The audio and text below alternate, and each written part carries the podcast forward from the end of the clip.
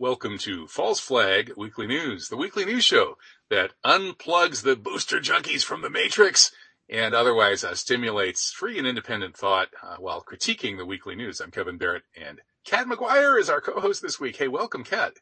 Hey, Kevin. Hi. Glad to be here. It's good to have you. Yeah. You, you, know, you mentioned earlier that Cynthia McKinney is a hard act to follow, but if anybody can follow Cynthia, it would be you. So well, let's you. go for it.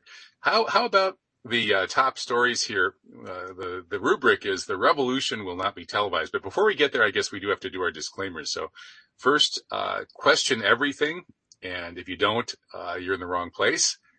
Uh, be very disturbed as you see disturbing material on our show. And if that's hard on your circulatory system, maybe you shouldn't be injecting those things. And then finally, uh, don't take our medical advice, especially what I just said. don't listen to me or Kat because we are not medical doctors we are just speaking our minds in accordance with the First Amendment. So let's move on to the great stories. Okay, here's our, our image for the week, the, uh, the Matrix image. Uh, and, uh, you know, I, I, think they're giving up on this, like boost people every, every three months and every three weeks and on and on, every three days, every three hours. It's, it's going to have to st- end at some point. So, um, meanwhile, uh, you heard it here first. Okay, let's get to the trucker thing, the, the, the freedom convoy. This was the big story of the week, Kat. Uh, people are being inspired to stand up for freedom by this all over. The you know the kids are marching without the masks on high schools and on and on and on. Is is this the revolution? And why are they so slow to televise it? They, the mainstream didn't even cover this thing until just a day or two ago. Um, yeah, it's uh, it's pretty crazy. It's been a very exciting ride for those of us who are armchair uh, convoy watchers. It's it's been really great um, to see somebody finally stand up to the man, and it looks like uh, they're making progress. So it's interesting that there's been a standoff between the police in Ottawa. Um, um, they have been talking with police all along throughout and have had wonderful rapport with the police, except for the Ottawa police. And that is where there's a deep conflict happening right now. Hmm, interesting. Uh, how capital cities have police departments uh, that can come into conflict with demonstrators. We saw that in D.C. as well, to a certain extent. Uh, well, how, how about this GoFundMe freezing their their money? They raised millions to support this protest to get food and fuel and this is all for, for nonviolent free speech activity. And yet, uh, go F me is effing them, just like they effed me and stole over a thousand of my money. They're stealing millions of the truckers' money. Uh, at some point, somebody's got to go and deal with this and, and, you know, stop into the, the go F me's offices and tell them to stop operating this way. Yeah. Um, the um, organizers said that the first time the rumors went around that they were being stopped, it, it, that's all it was was rumors, and it was cutting down their flow of income. And um, um, his name's Benjamin Dichter. He's one of the um, leaders. And in a press conference, he was saying, "No, no, we didn't have any problems. It was more uh, logistical. Anyone who gets to a certain level of millions, that we have a conversation." So it looked like there was some kind of uh, trying to stop the funding. But this one now, they stopped the funding because um, the Ottawa police proactively told them that these people are violent. You know, you'd have to look far and wide with a magnifying glass to find any kind of violence going on with these groups. Um, and based on that alone, the Ottawa police saying it, um, they said, um, we're cutting off your account. So it's in legal dispute right now because they haven't had any due process just because the Ottawa police say that they're violent. And so GoFundMe then gets to say, well, you've, um, um, violated the community standards. And supposedly they're going to just try to take um, the entire 10 million and just give it to charity because the protesters supposedly violated the stand, community standards. Um, and what was happening was when people got word of it, everybody was taking their money out and asking um, for uh, withdrawal of their donation. And that's when they really stopped because um, GoFundMe was giving people until February 12th to take their money out. And it, it was probably just a tsunami of withdrawals that they just stopped and said, no, this is done with. So um, the I was listening to a press conference last night with the lawyers um, of the convoy uh, protesters, and I, I, just don't see how finally someone like you couldn't do it, but now um, we may be getting a court of law for people who have had um, their accounts just shut down because nine million dollars and the whole world watching um, hopefully we'll all have our day in court with GoFundMe and these other big tech uh, commissars who think they can uh, control our speech and our donations and funding. Well, I was limited in my ability to push back against Go F Me, but I did uh, have my lawyer friend Bruce Liechty send a certified letter to their headquarters uh, in in the Bay Area. Uh, that, so that's about as far as I was able to go. But hopefully, the truckers will go a lot farther and uh, and show these these scam artists some fear of God. Because this is just outrageous uh, First Amendment protected activity. I guess in Canada they don't have a First Amendment, but still, uh, international conventions do defend freedom of opinion, freedom of expression, and so on and so forth. And it'd be nice if the big internet oligarchs would respect that. Well, in our next story, we have a related uh, item here. Uh, wait a minute. How is this related, Kat? Okay, Tucker, Tucker Carlson is the most watched news show among 25 to 54 year old Democrats. He has a stranglehold on independents and, of course, Republicans. Uh, 58% of independents watch it. MSNBC only gets 25%. CNN gets 17. So, so what's the relationship between the convoy story uh, and the Fox News dominance, and especially Tucker Carlson dominance of public affairs programming?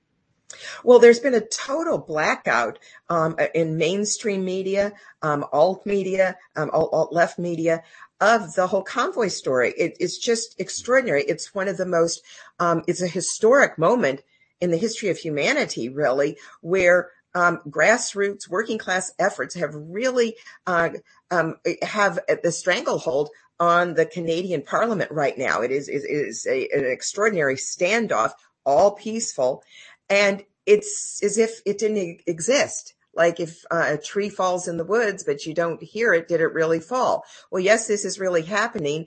And Tucker has been right up front there with um, um, talking about it, and people are coming his way, not just for this, but for everything. But what's crazy about um, the story is that leftists have always supposedly been for the workers. This is nothing but a working class um, revolution almost against um, these uh, psychopathic globalists. And not a single uh, leftist outlet has covered the convoy story. And I'm talking Counterpunch, Intercept, The Nation, Democracy Now!, Truthdig, Common Dreams, Mother Jones. None of them are even mentioning the existence of a convoy. It's incredible. Um, Glenn Greenwald was actually um, with Matt Taibbi in a Zoom, and it looked like uh, the whole crowd was leftists who left the left. And one person admitted that until now, um, he never watched Tucker, but starting a year ago, he started listening, and um, he had never done that before. So there are a lot of people who uh, Tucker are reaching where they actually see instead of fantasy concocted reporting, they're actually seeing really things happening like the convoys. So if the, the, media didn't cover this freedom convoy, which, as you say, is one of the biggest stories of our time, uh, right up until just a day or two ago when they started sliming it, uh, uh, an even worse and longer period of a total me- media blackout followed by a sudden sliming was uh, around RFK Jr.'s bestseller, The Real Anthony Fauci, which was at the top of the bestseller list for weeks and never even mentioned in any of this official media, whether it's the official mainstream media or the official foundation funded so-called left media, they blacked him out completely. So in our next slide, we see uh, RFK Jr. giving that historic speech at the Lincoln Memorial on democracy in an era of intrusive technologies. You would think the left, which includes most of the civil libertarians, or at least it used to, would be leaping to its feet and cheering for RFK Jr. Uh, as he goes after these big corporations and these billionaire CEOs and so on, the usual villains of the left, and shows what a bunch of uh, scumbag, scam artist psychopaths they are. However, we're not in that world anymore. There's no more real left left. And so they blacked him out. And, uh, you know, this, this speech is really good. And, you know, I tried to debate Gordon Duff on this speech. I tried to find somebody who could poke holes in the facts that RFK Jr. cites in the speech. And, uh, all Gordon Duff would do is do a Mona Shake imitation, you know, screaming and yelling and, and changing the subject. So I, am afraid that RFK Jr.'s speech stands unrefuted at this point. And, and if you haven't read it and listened to it yet, you should. Yeah, it's incredible because he really sees the big picture. Um, he's uh, uh, able to talk about beyond the mandates. It's not about vaccines. He's painting the picture of totalitarianism, and that's why he is so pilloried. But I see him as the greatest leader of the freedom movement that we have right now. And he's not just an intellectual giant, he's a courageous spiritual leader. So the revolution will not be televised until after, like long after it started. Then they'll react and try to slime it and attack it and throw rotten fruit at it. And that's what they're doing, of course, to not only the trucker convoy, but also RFK Jr. now. Uh, and here's an example. The New York Post, I believe it is, telling us that, oh my God, this guy's making money because he wrote a best-selling book. And then in the article, they admit that they go through this long story about how, well, let's figure out how much he's making from this book. Well, he sold, you know, almost 400,000 hardback copies at 32.50 each. And with the usual royalty rate, blah, blah, blah, he should be making $3 million. Oh my God. What a, what a greedy, but wait a minute. He's giving it all to charity, but, uh, yeah, you can't make this stuff up. Well, beyond charity, um, the money's being used for war chests for legal battles directly confronting them. So, you know, it's not going to private jets, mansions, or Swiss bank accounts. It's going for the people to fight these psychopaths. Man, yeah. So it, it's it's pretty hilarious when the way they attack him is oh oh he he he has a best selling book. So oh they they oops we mentioned that he has a has a best selling book. Oh we weren't supposed to mention that book. Somebody might buy it. Uh, well people are already buying it. It's too late. Why don't you guys just you know tell the truth and just openly discuss these things? But I guess that'll never happen. We're living in an Orwellian world with a propaganda media that would put the the Russians with their TASS and Pravda to shame back in the bad old days. Uh, and, and really one of the biggest cover-ups in the media has, of course, been the issue of the origin of this whole scamdemic, which is obviously a biological warfare origin, whether it was accidental or much more likely on purpose. Uh, and here's another kind of hilarious story. Uh, this was published in the UK Telegraph, one of the more prestigious papers out of the UK. And it uh, reports on biowar suspect uh, Jeremy Farrar, Sir Jeremy, as he's been dubbed, uh, he's he's basically threatening us. He's telling us that anybody talking about the lab leak theory, the idea that this COVID virus could possibly be a bioweapon, is putting the world at risk of a terrible new pandemic. So what's he, he's telling? He's saying we released COVID, and we're going to release something a lot worse if you guys come after us. So shut up. At least that's my interpretation of this story. Uh, how about you, Kat? Well, it's crazy because the official narrative is unraveling left and right. Even uh, triple vax, double boosted people are defecting. And so when you get these psychopaths like Jeremy Farrar, um, they're in a double down frenzy, but it's just all bluster because this part is the losing battle. But these globalists are far from over with their war. Um, and we, the people, cannot be lulled into taking victory laps, no matter how um, successful Ottawa is looking.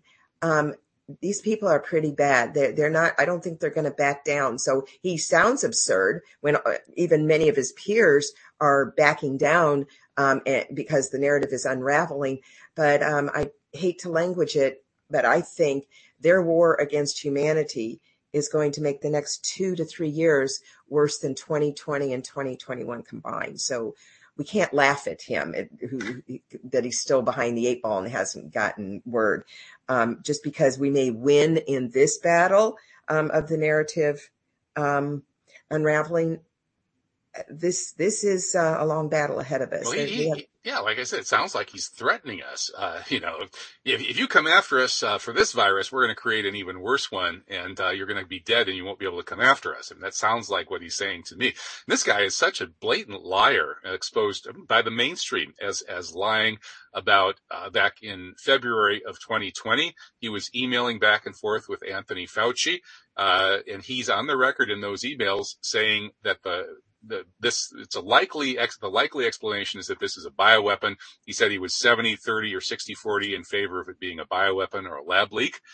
And then a week later, he completely changed his tune and spearheaded this effort to cover up the fact that this is probably a bioweapon and to make this ridiculous argument about bats and pangolins and force that on the world and convince all the big tech companies to, to deplatform you if you even whisper about it being a bioweapon. And so now he, here he is, uh, you know, in, in danger of uh, some serious legal consequences for those lies and that cover up and threatening us that he's going to release another bioweapon. So this guy obviously has to go behind bars ASAP, uh, quick drag him off to the war crimes tribunals. Um, and, and, speaking of, of, insane official responses to this scamdemic, uh, how about the, the failed COVID containment measures, which are now uh, basically being admitted that they failed. You know, 10, 12 countries in Europe are just ending all of these containment measures, admitting that they failed. And here's a study that uh, is quoted by Fox, uh, maybe not your favorite source, but still the study itself looks pretty solid, showing that a meta-analysis found that there were essentially no real public health benefits to all of the lockdowns that cost shifted trillions in the global economy to the trillionaires and, and killed everybody else.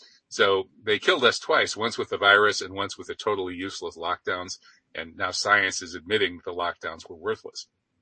Well, the kicker is that Johns Hopkins was part of this meta-analysis. That's really big of John Johns Hopkins, given that they are one of the key perpetrators themselves of the disastrous lockdowns. So they're just untrustworthy liars. But the other thing that I really liked that the report came out with was it's not just the lockdowns. Um, they talked about non-pharma intervention wasn't helpful as well, which is the masks. So the whole kit and caboodle um, was not effective. Um, I think Johns Hopkins didn't even put a uh, press release about this out. They, we haven't seen it far and wide. So, you know, this is their correction. This is their, well, oops, sorry, we were wrong. But where's our day in court so that everybody knows it outright? You know, and uh, unlike the previous Johns Hopkins scandal, when their professor Genevieve Briand questioned the uh, overall uh, death by all causes numbers, and that led to a long kerfluffle that I won't go into the details now. Uh, this time, it's not something that they can really question. I mean, this looks like a very solid study. They're not going to deny it. They're not going to retract it. They're just going to try to keep their mouths shut and hope nobody notices it. But it's not going to work. Uh, so know, COVID containment measures, total failure. The virus has been spreading everywhere just, just as well, whether you're masked or unmasked, lockdown or non-lockdown, vaccinated or unvaccinated. All populations are getting it pretty much equally. No evidence whatsoever that any of these interventions works. The one intervention that at least one false flag weekly news person thinks uh, could work is N95s. Our producer Alan um, is a supporter of N95s, but here's a, an article by Steve Kirsch uh, questioning that.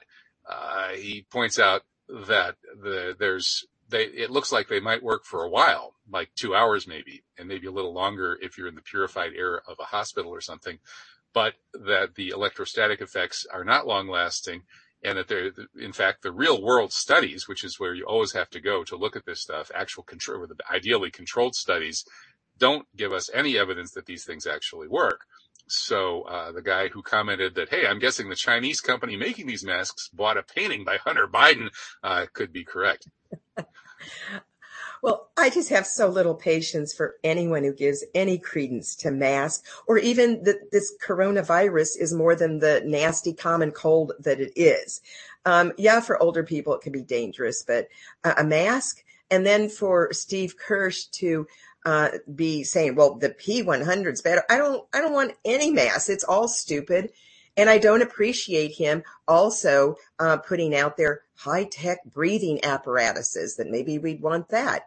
No, I'm a natural human and I breathe natural air. So I resent him promoting mechanized technology to do what humans do naturally. And as long as Mother Nature's air is still safe to breathe, I'm going to stick with the technology that our divine creator distributed to free, uh, for free to all of us, which is being able to breathe with our own lungs naturally. Okay. Well, I, I agree with most of that. Uh, I do think that, you know, it looks to me like uh, COVID has been um, nastier than any flus that I've ever experienced, not only based on my own experience of it, which, yeah, was medium bad, uh, but uh, looking at friends, I, you know, we lost John Shuck, the uh, False Flag Weekly News co-host, to something that just destroyed his lungs, and and they said the only way he'd survive was a lung plant, transplant. He died, and this this is happening to other people. You know, I've had Dave Gahary, my friend, uh, American Free Press colleague, was hospitalized for I think four or five months with his lungs totally trashed by COVID, and he's still on oxygen uh, months after that, and on and on. And on. Uh, Jim Fetzer was hospitalized uh, for for COVID. Uh, fortunately, he recovered. And uh, who else? Uh, there's there there are enough now of people I know, uh, as well as the reports. So I've always been saying that yeah, this probably is what they say it is. It you know it kills one in two hundred. Uh, certain number of people of all age groups, many more in the higher age groups, show up at the doctor's office and you X-ray them and they have what looks like ground glass in their lungs. Uh, so th- there's something especially nasty about this bioweapon. It's not, it's not the plague. It's, you know, it's not smallpox, but it's, it is nasty. It was designed as an anti-economy bioweapon and it's a pretty good one. Um, well, I would say two things to that. I think, um, um, bless John, uh, um, but he he got put on a respirator. Those respirators are a death sentence, and that's what they've been doing in hospitals is collecting all kinds of money for putting people on respirators. So um, I think that's more part of the problem. What I want to see is when all is said and done, can we compare deaths from common colds um, that old people have always gotten or older people or even regular population there's always been colds from always been deaths from colds and flus always. Can we compare those with true covid deaths not the ones that are comorbidities? And i bet it's about equal. People have died from getting the common cold and then getting pneumonia. So it, i don't it's a nastier um, but i don't think it's um, um, it's not the COVID. I'm I, am sick of talking about COVID. It's a mm-hmm. bio weapon. Thank you, and that's all it is. It's not this common cold where you wear a mask. Well, I, I, I think it's a, bio, bioweapon much nastier than cold or flu, but I don't think these masks actually help.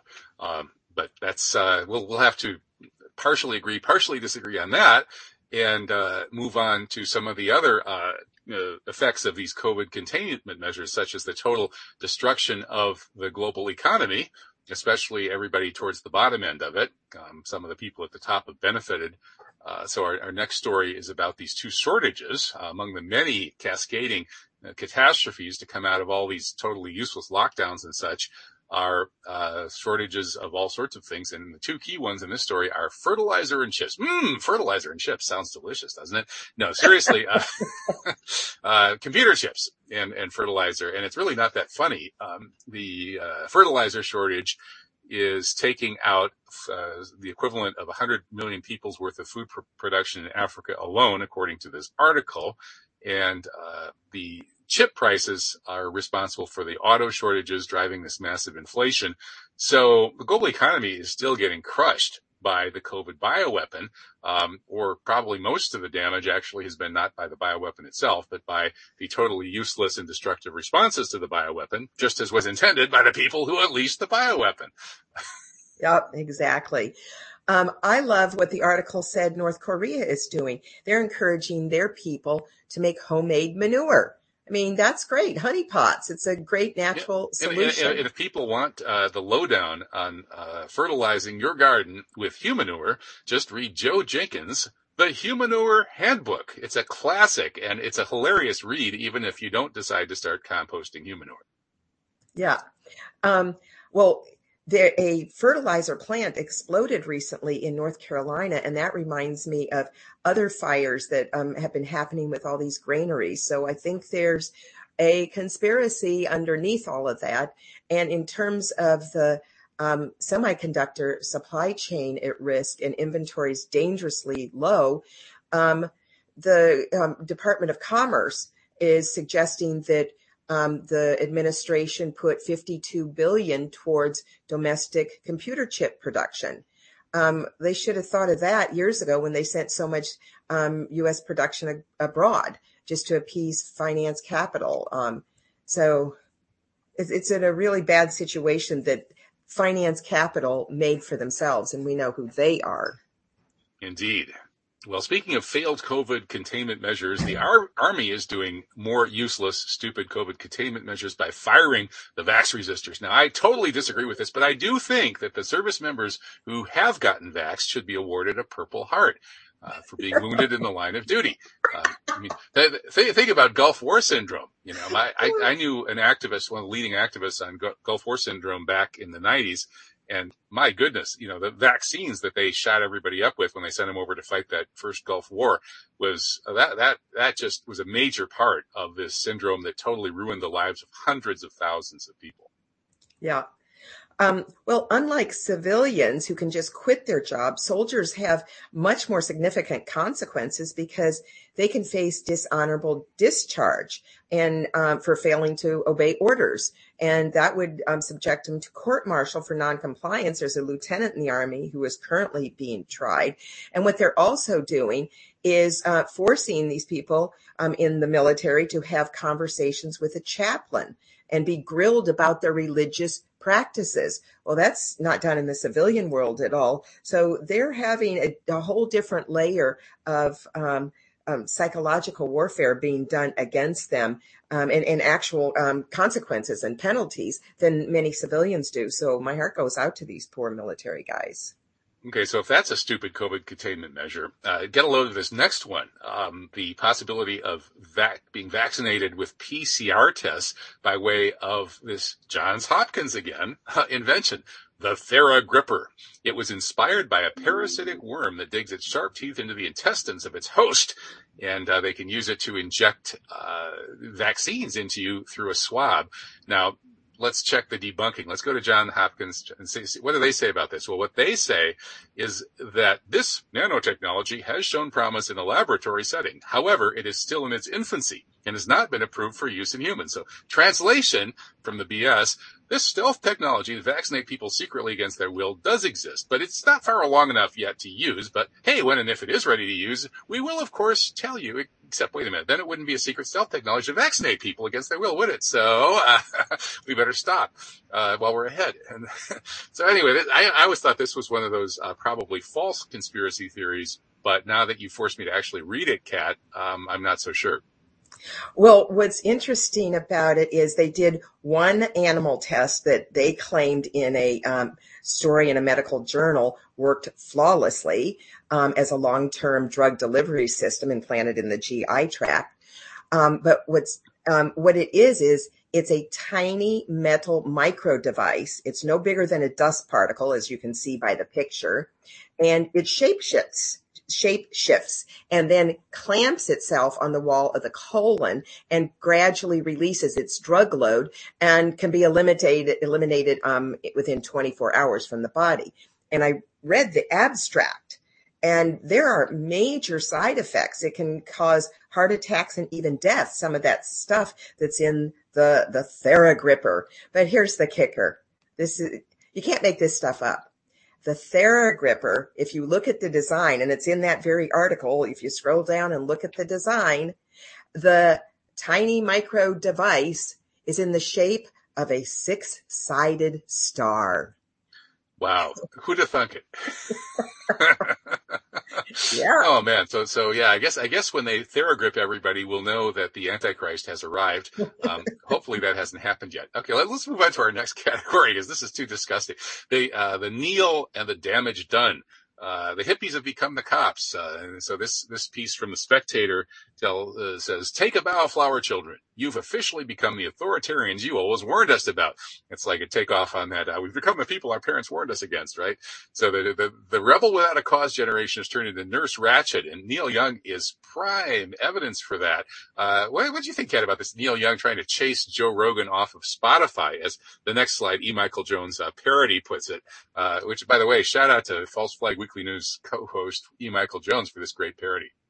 Oh, his parody was spot on. It was it was brilliant. I, I couldn't believe he had metamorphized into Neil Young himself. It was it was uh, excellent. Yeah, Mike is um, a man of many talents. Well, I think part of what's going on is, well, now Neil Young has a deal with Amazon, an arch billionaire for the planet. So we know what side he's on. But worse, um, it's been reported. Well, it, it, it's true. Blackstone owns half of Neil Young's music rights. So Blackstone, we'll get to them later um, when we talk about real estate and housing market, but Blackstone is also in partnership with Pfizer.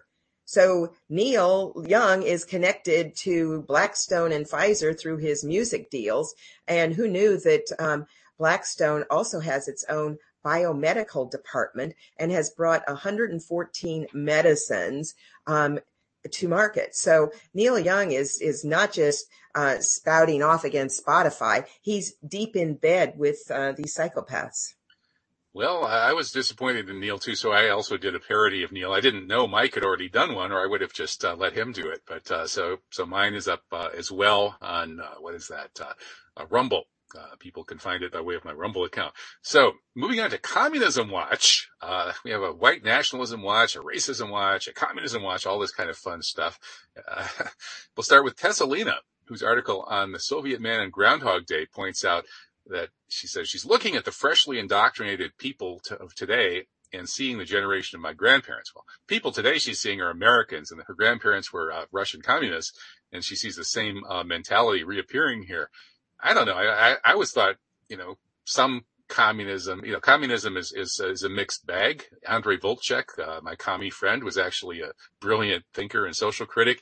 Um, but I, I get, I see what she's getting at here about this kind of, uh, mentality, uh, among uh, communists and, and woke people and, and vaccine, uh, mandators and things like that. Well, Tessa is a fabulous writer. She writes about politics, philosophy, and technology. And having grown up um, on the tail end of the Soviet Union, she talks about the Soviet man. So it, it, it's really kind of different than communism as this abstract idealistic concept mm-hmm. and the Soviet man that she grew up with, which is about the obedience to authority and mm-hmm. also having been beaten down by authority. And I love the title, how um, she sees in the U.S. that we're becoming a shadow of that Soviet man, like the groundhog. But she just had some uh, really good um, uh, um, evocative writing. She said, it's like watching the very beginning of the movie whose ending I saw as a kid in the collapsing USSR. I think it's a great comparison. And indeed, the sort of officially imposed uh, pseudo leftist ideology of uh, Stalinism, for example, uh, or post-Stalin USSR, which when she grew up, does remind us a little bit of sort of the officially imposed quasi-leftist, like anti-racist and this and that. All of this, this woke ideology does bear some comparisons to that. In our, uh, our next slide, uh, we, we notice that the ADL, the Anti-Defecation or Anti-Defamation League, uh, is once again, uh, playing its shenanigans. I mean, I, I, love these people. They, they honor me every year or two, giving me a new fatwa, uh, against my work. I think I've been honored by the ADL, you know, more than by any other organization and probably most, more than most other folks like me have been. Anyway, so this was really weird, Cat, wasn't it? How they, they changed their definition of racism to make it only whites who could be racist. And there's the definition right up there on the screen. And then they had to change it back right or change it, change it again so that they could go ahead and lynch Whoopi, Whoopi Goldberg for saying, uh, blasphemous things about the Holocaust. These people are, are, you know, they're, they're unintentional comedians like, like Mona Shaikh. well, what's really sickening is that they're demanding all of us function in a society like we're apartheid South Africa or something, nitpicking skin color. So we know you can't legislate these racial differences. It didn't work in South Africa. What next? I'm measuring craniums. But um, I know we're going to talk about Whoopi later, but with regards to this uh, race definition that they've come up with, um, Whoopi goes straight to the issue of whether Jews are white, people of color, neither, or both. So ADL is the big commissar who gets to censor everybody. And here they have this bold definition for race, but they never trotted it out in their flogging of Whoopi. Why is that? I contend it's because the ADL's definition does not account for Jews. So that allows them a lot of leeway to play both sides of the fence, white when they want to be, oppressed minority when that works.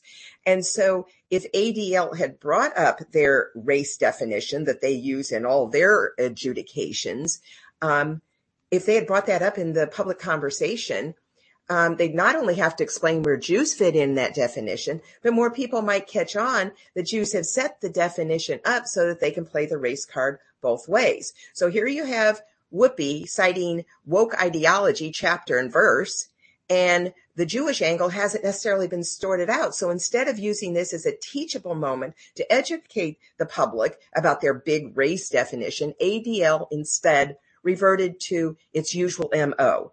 One, shaming. They shamed Whoopi. Two, crying victim of anti-Semitism. Three, they hurled the usual ad hominems. And four, the biggest, they um, exploited it, uh, the huge media attention to blast their official Holocaust narrative of information and misinformation far and wide.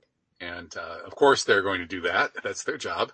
Um, well, this business of only the white people can be racist is is so uh, ingrained these days that even if you're not white, if you hang around with any white people who are happy or proud to be white, which that's, I mean, I'm, I don't really identify as somebody who's happy and proud to be white. That doesn't, that's just not me, but there are these people out there like that, but don't hang around with them no matter what race you are, or you will be banned from Airbnb. Well, that's what happened apparently to Michelle Malkin.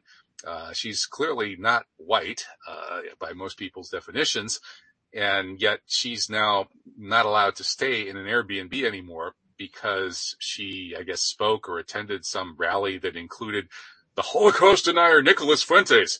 Uh, so wait, you, you can't like, can you get blacklisted from motel? I mean, she, she won't be able to stay anywhere. She'll have to sleep in her car now because she goes to some event that Airbnb doesn't like.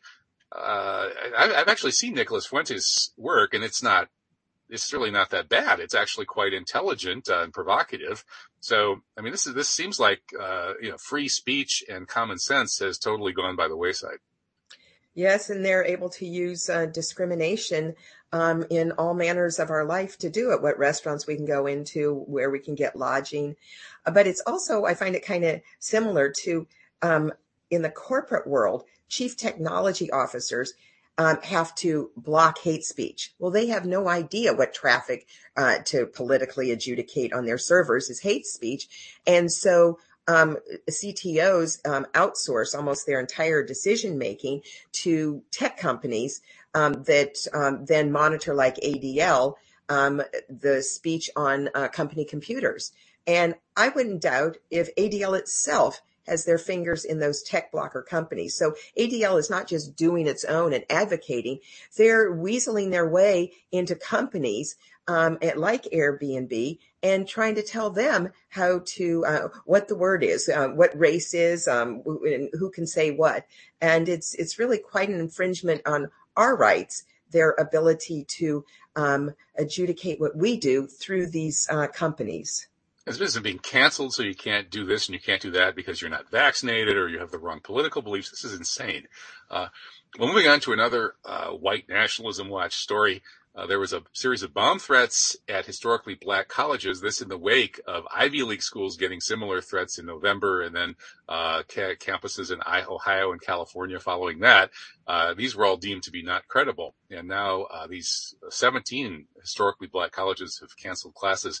And whatever is going on here, whether it's a false flag or not, we should note that there is a history of uh, the black community being terrorized in in America for you know in, in both the civil rights era and uh, and before that. Uh, so who knows whether this is a continuation of that or whether uh, this is some attempt to essentially flog a dead horse and make it look like that kind of extreme racism is still a huge threat when maybe it isn't so much anymore. Who knows? Well, I um, have a, uh, a possibility. There was zero proof of any threat whatsoever. Nothing was found at all. So you're um, saying Jussie Smollett did it? Um, or maybe well, his Nigerian friends. What I'd like to do is give an example because I think this whole story might be a hoax.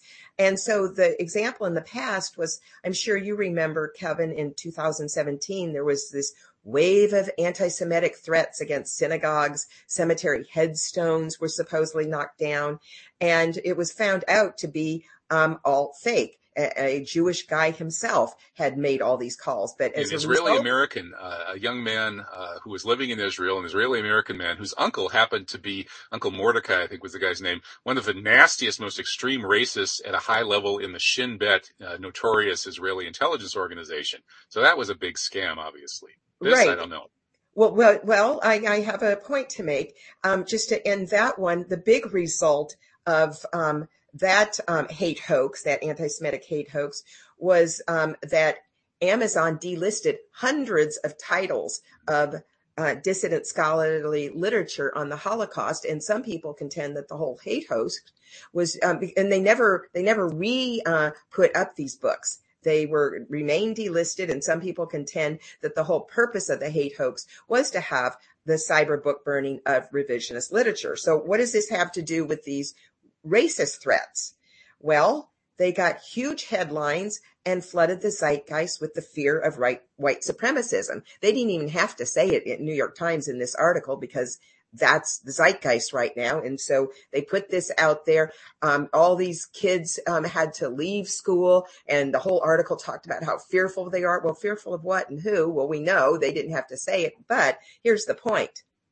The trial for the January 6 political prisoners is coming up pretty soon, February 23rd. And, and, and that's our say, next slide actually is. Well, I would yeah. say here that it's plausible that this whole story was concocted um, the whole event, all these threats was concocted to impact the trial in a backhand way by planting public opinion with a fear mongering white supremacist narrative to uh, shadow what's coming up February 23rd. Well, that's certainly possible. Uh, we do know that Michael Kadar and his uncle Mordecai of Shin Bet were responsible for those anti-Jewish uh, hate messages and uh, threats and toppling of. Well, I guess the headstones just fell over by themselves, but uh, but Michael Kadar and his uncle Mordecai did the rest of it. So maybe something like that is going on now. Well, uh, we are seeing fear mongering around uh, Trumpism, and the next story is that Trump is escalating his racist rhetoric. Um, so what is this racist rhetoric? Well, he said he, he wants to take back that beautiful, beautiful house that happens to be white. oh man, uh, as, uh, he's, uh, promising to pardon the January 6th prisoners. I'm not sure that's racist. Uh, and, uh, the expert here who says that Trump is escalating his racism is a guy named Casey Kelly, who's a professor at the University of Nebraska. And he says that Trump always has a nose for white victimhood. So what do you think? Uh, is, is there a, a terrible white supremacist threat and it's being led by Donald Trump? Donald Trump is a vulgarian opportunist, and I could go on and on about how much I loathe him. But what I'm more concerned about, the article, for example, said he's a front runner. Um, only in the mainstream media is Donald Trump in top 10 stories. In the alt media, he barely figures anymore. Yes, he gets crowds and he's going to be president for life. So of course he'll get crowds, but it's a non-story. It's a nothing burger covering Donald Trump. And there's two reasons the mainstream media covers Donald Trump still, um, to mix metaphors um, they're still beating this dead horse to death for the cash cow because the mainstream media is bankrupt financially and intellectually. You know, this, barnyard language is, is quite offensive, Kat. Just kidding. Uh, all right. Well, I'll go on. And that is the second um, reason besides he's, he's, they're, losing money and he, uh, props them up. But the second reason that they're making Trump a thing still, um, is that Trump is a platform on which the mainstream media can spew their anti-deplorable, anti-white hate propaganda into the zeitgeist. And basically the mainstream need, media need Trump the way Zionists need anti-Semitism. And I contend, Kevin, that us giving um, we giving these nothing burger stories attention, we're subjecting our audience to this journalistic grift. I say let's spare our audience these mainstream media Trump stories that are of marginal value at best, if not outright lies. Well, how about this next one where uh, Representative Pete Aguilar of California accuses Trump of witness tampering because he's dangling pardons in front of the January 6th protesters? Um, I'm going to ignore that angle of the mainstream media nothing story about Trump and focus on we need to shine light on the huge stories that actually are happening about January 6th. Um, we'll get to the FBI intervention later, but the whole lie of Officer Sicknick was killed by protesters with fire extinguisher or bear spray. Uh, that has a whole story because he actually died funny the next day, having nothing to do with um, the January 6th protest. And then there's the big one where not one, but two women were murdered by police on January 6th, the other being Rosanne Boyland, who they won't even discuss. And then finally, um, we hear almost nothing of the six to 700 political prisoners who are being treated like they did 9-11, most on trivial charges. They're facing up to 10 years in prison for trespassing and parading. Where is Amnesty International? These people are undergoing lockdowns, harassments, beatings. One guy lost an eye. Um, they can't communicate um, easily with their family or their lawyers um, in solitary confinement. There's at least one hunger strike going on. And I recently listened to uh, one political uh, prisoner who was in jail for a while and was uh, he said that he had to listen to political propaganda, re-education of why what they did was so bad. These are the stories that need reporting, not some stupid Trump angle. Well, I would think that kind of re-education would probably backfire. Uh, I guess we'll see about that. Well, uh, well, we'll talk some more, I guess, about the January 6th uh, issue of those uh, deaths and the questionable way the deaths have been reported. Speaking of the way that questionable ways deaths get reported, uh, here's a, a, very detailed Dorchester Review article uh, arguing that the hysteria over mass Native American graves in Kamloops, Canada, has been grossly exaggerated. Uh, wait a minute, is this article Native American Holocaust denial? Well, I don't think anybody's going to jail soon for, for publishing stuff like this because there's only one Holocaust you're absolutely not allowed to talk about. Um, but in any case, this article argues that there are no mass graves that have actually been found. There's just like a few disturbances that could have been anything. Um, and I guess it would be easier to miss 200 people than 6 million in mass graves. Uh, we won't go there though. uh, so, Kat, do you, what, what, do you think? I mean, there's been this long history of discussion about uh, mistreatment of Native Americans in Canadian residential sc- schools and allegations of murders and uh, and burying uh, murder victims. This article, though, does suggest that at least the latest episode of this story may have been exaggerated. Well, actually, um, this past June, Kevin, we reported this story, and I remember being really appalled and um, demanded that the Catholic Church apologize and pay reparations to the children's descendants. And now we learn the story was concocted. But one of the things that it tells us about this story is I still fully believe that these mission schools are terrible. Um, they, they were terrible for indigenous children. Um, whether this murdered story was proved false or not, um, the ethnocide of indigenous peoples through these mission schools, I know to be true. Um, and so the point is, um, no matter where we stand, what we always have to um, definitely put a stake in the ground on is truth and setting the record. That setting the record straight always has to be our goal. What I think is really deplorable about this is the New York Times and many other organizations um, just trumpeted the story with extreme self righteousness and um, anti white hate. And um, I bet none of them has issued a correction. And um, it, they just callously use the pain of indigenous people to further their own ideological agenda. Okay, well, is anti-white hate one of the big problems, one of the major forms of racism these days? I don't think the ADL has quite gone that far yet. Um, although if it would help them bash Whoopi Goldberg, who knows, they might. Uh, but in the next story, we see uh, Juan Cole, who has the distinction of, just like Gordon Duff, coming on my radio show and then angrily hanging up on me halfway through.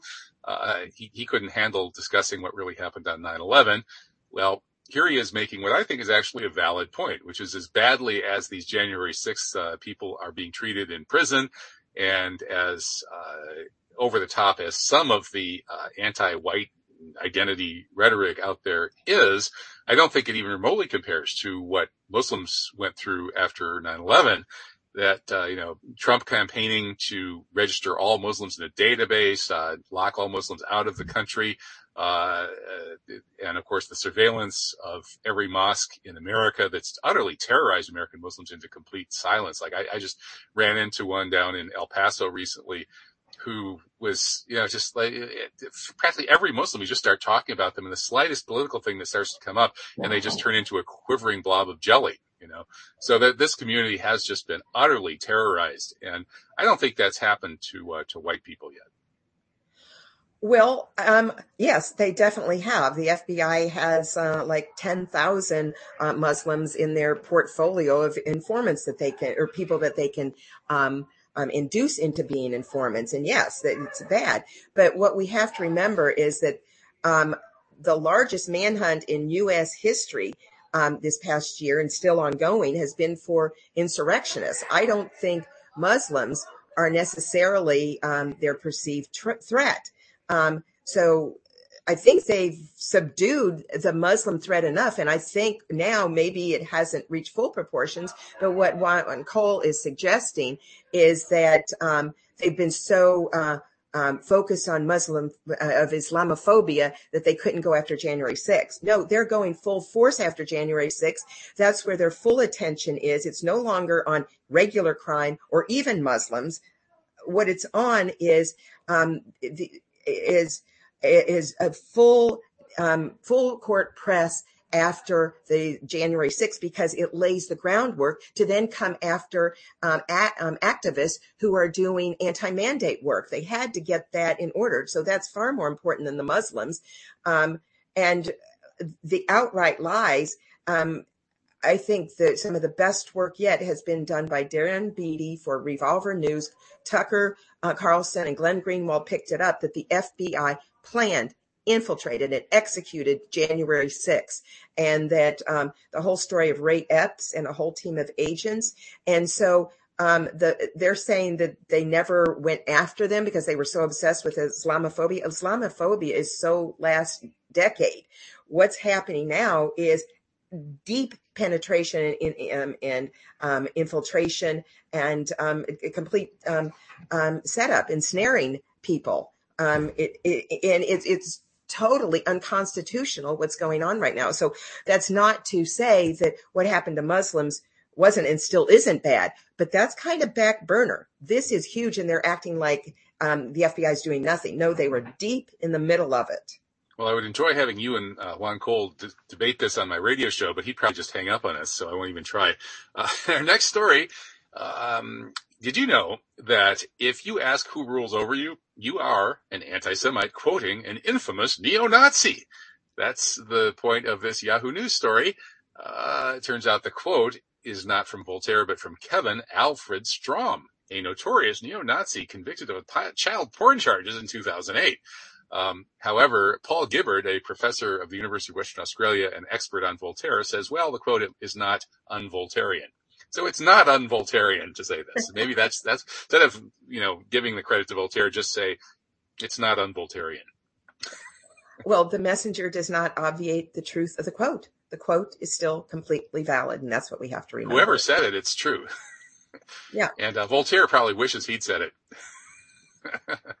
okay, well let's let's get to the, this big story that we touched on earlier. Whoopi Goldberg, she's in in deep bleep uh, and should be fired uh, for having the temerity, nay, the unmitigated audacity to uh, question whether Jews uh, are not the most discriminated against and persecuted people in all of history. And anybody who even raises the possibility that that might not always be the case uh, needs to be pretty much uh, sent to the digital gas chambers. So she's in big trouble here, Kat. What do you think?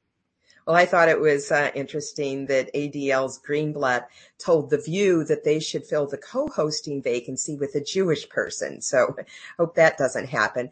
But um, I loved Whoopi's uh, appearance on Colbert when she said, I thought we were having a discussion because um, uh, I heard Jimmy Dore um, accurately clarify that discussions these days only take place on Joe Rogan's show. So if Whoopi wants a discussion, she should go talk with Joe because this was a teachable moment. What the view should have done is discuss discuss these issues, but the dumbing down of society doesn't allow for these thoughtful formats, and that's one of the reasons um, Joe Rogan has to be pilloried. Because if the Joe Rogan model of in-depth discussions caught on, we'd be having a massive Chautauqua moment in the U.S. Heaven forbid the public actually be presented with an array of platforms for deep discussions. Well, there there is a discussion to be had here. I mean, she is Jewish, right? I mean, she identifies she, she converted to Judaism, and Goldberg that sounds pretty Jewish, so she's Jewish. But now there's a certain group of Jews, the establishment Jews apparently, who don't want to recognize that they want Jew, Jewishness to be a race.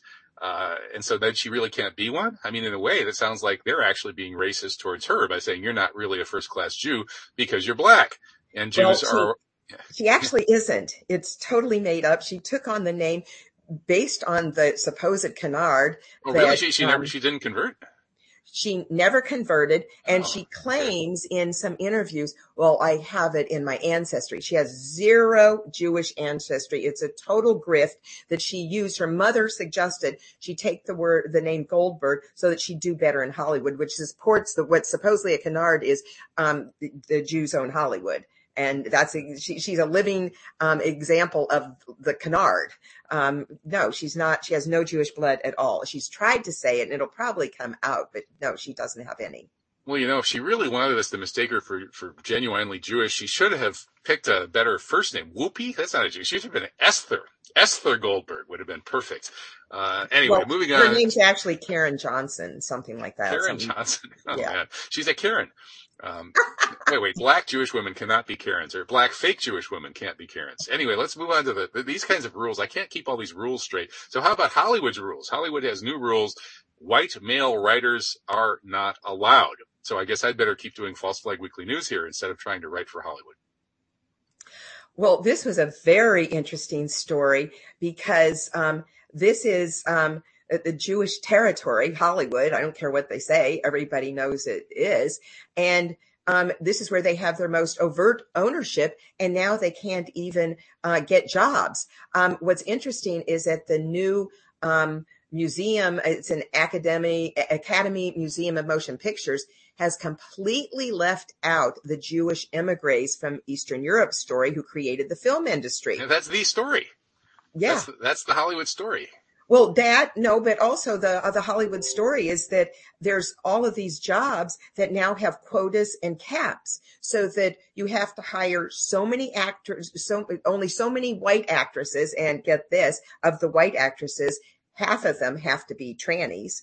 Um, and you can only, seriously, um, Yes, yes. You and like the the people, the writers. Oh, the writers are going crazy. So uh, because on almost all the quotes here of the people who allowed themselves to quote, they were almost all Jewish.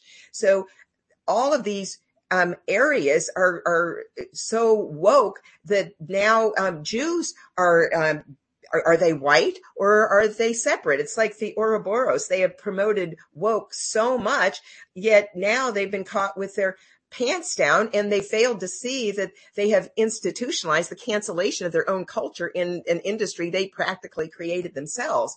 So it's like they've toppled their own statue. Okay. Well, we'll see where all this goes. I'm I'm skeptical about whether uh, the Jewish domination of Hollywood is going to end because of this uh, insane wave of woke, but I guess we'll see. Um, and, and, speaking of the uh, you know anti-Semitism watch stories here, how about the new wave of Holocaust revisionism, which is a dangerous new threat spreading rapidly in Eastern Europe? It's called Holocaust distortion. That is a false equivalence of victimization. That's what the New York Times tells us. So anyone explicitly or implicitly disputing that God's chosen people are by far the most victimized people ever and that nobody else's victimization even comes close is guilty of Holocaust distortion um, the Poles who honor Poles save Jews. Oh man, what a bunch of anti-Semitic, racist Holocaust deniers. oh man, you can't make this stuff up. Well, this uh, Hollywood distortion um, and saying it's a trend to obfuscate the Holocaust. An ironclad fixed story has been created um, that you um, 100% can't touch now as if it's 100% true. No other perceptions are allowed. I say the trend is to democratize the storytelling, which is pretty impossible because they control the media. But part of that is yes, let other people have suffering. They don't monopolize the suffering of World War II, which is what they're trying to do.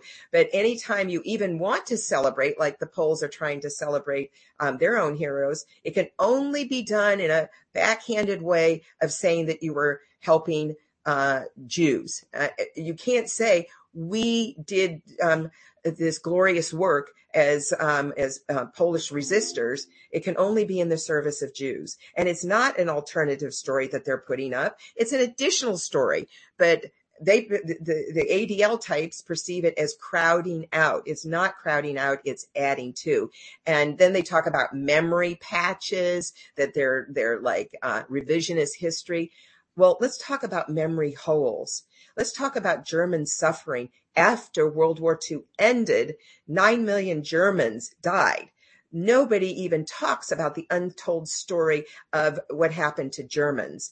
Um, this whole fixation that World War II was practically about the Holocaust is a complete, uh, I think, hoax. Yeah, I, I agree completely. Uh, so, uh, moving on to more uh, stories of suffering. Um, the poor people trying to find housing in America these days are suffering. Uh, this article by Helen Buyniski, our once and hopefully future uh, False Flag Weekly News colleague, uh, does a terrific job of looking at the way that BlackRock and Blackstone have grabbed up the housing industry. They've bought up entire neighborhoods of single family homes They've bought up all of the storage facilities. They're raising their rents on the homes and the storage facilities. They're gouging people who can't afford housing anymore. Uh, this is a total outrage. And then they're blacklisting tenants. Anybody who pushes back against abuse gets blacklisted and they'll never rent anything again. If they're lucky, they may be able to live in a car. Um, this is, this is no, no, wonder people are angry. You know, I, I think the tr- there's going to be a trucker convoy with people like living in their cars and their buses and their RVs. Uh, there's going to be a, a, a, bigger convoy coming to America pretty soon. The way the way this is going. That's that's a great concept. Yeah, everybody on the housing convoy. Um, well, what this is also is a massive land transfer from the middle class to the rich because the houses are never as valuable as the land itself. And um, after World War II, so many people got to own their own property, and now we're regressing downwardly mobile with a vengeance. And they're doing to to us what was done to um, individual Native Americans. They picked them off one by one until eventually entire reservations became picked clean and almost totally sold into outsiders' hands. And that's what's happening today. Middle class homeowners individually are being picked off one by one such that the entire neighborhoods end up as rental communities. And now they're propagandized, as the article says, to buy into it, to believe that ownership is burdensome and will really be happier renting, which is just fits squarely in with the, the New World Orders. You will own nothing and be happy. Um, we know the asset managers who own the entire vertical of the housing um, industry. We know who they are. Okay, and so the next story is just uh, adding more information on this. This is a Washington Post instead of Helen Buyniski pointing out that the rents are up 30% in cities, uh, knocking millions of people out of their homes. So yeah, this is getting pretty, pretty ugly. And I, I do hope there will be a, a, a big convoy to DC pretty soon. So that's all part of the larger story of the rich getting richer. Our, our next slide about COVID aid that supposedly bailed out the working class, right? The Paycheck Protection Program, PPP. It didn't protect the paychecks. It protected the bosses. Richest Americans got the most money. And even the mainstream is now admitting that. Um, yeah, it's um, they they create the fire and then they act like they're such saviors for putting it out. Um, I'm just so sick of the lies of the mainstream media propaganda. Uh, just one of them in this story: the 2020 downturn was an abrupt shock with a single cause: the COVID virus. The ah. COVID ah. virus had nothing to do with it. It was, yeah, it was just yeah. used and orchestrated to, to lock down America. Yeah. Well, they, they managed to slip a lot of lies into all of these stories. You, you know, if you, if we could get paid like a dollar for every lie we find in a newspaper, you know, we could make pretty good money. Well, how about the student debt uh, issue? That's the next slide. Uh, when asked why he'd taken a meat axe to higher education and was pricing college out of the reach of most Americans, Ronald Reagan back in the 60s said that college students were too liberal and America should, quote, should not subsidize intellectual curiosity. This is from Thom Hartmann. Is that a legitimate quote from Ronald Reagan? I assume it probably is. It wouldn't surprise me because that's the truth. The uh, powers that be, not just Reagan, but the trilateralists actually went on record saying that there was an excess of democracy in the 60s. And one of the ways to deal with that is to stop funding liberal education.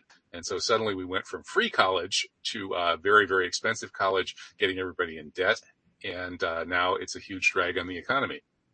Well, they shot themselves in the foot in many ways, not just these poor millennials who can't afford uh, a house or um, a, a lifestyle, but what they did was they were trying to get rid of the liberals in the education system because probably from uh, anti-war and anti-establishment, but they shot themselves in the foot because actually they exacerbated the problem.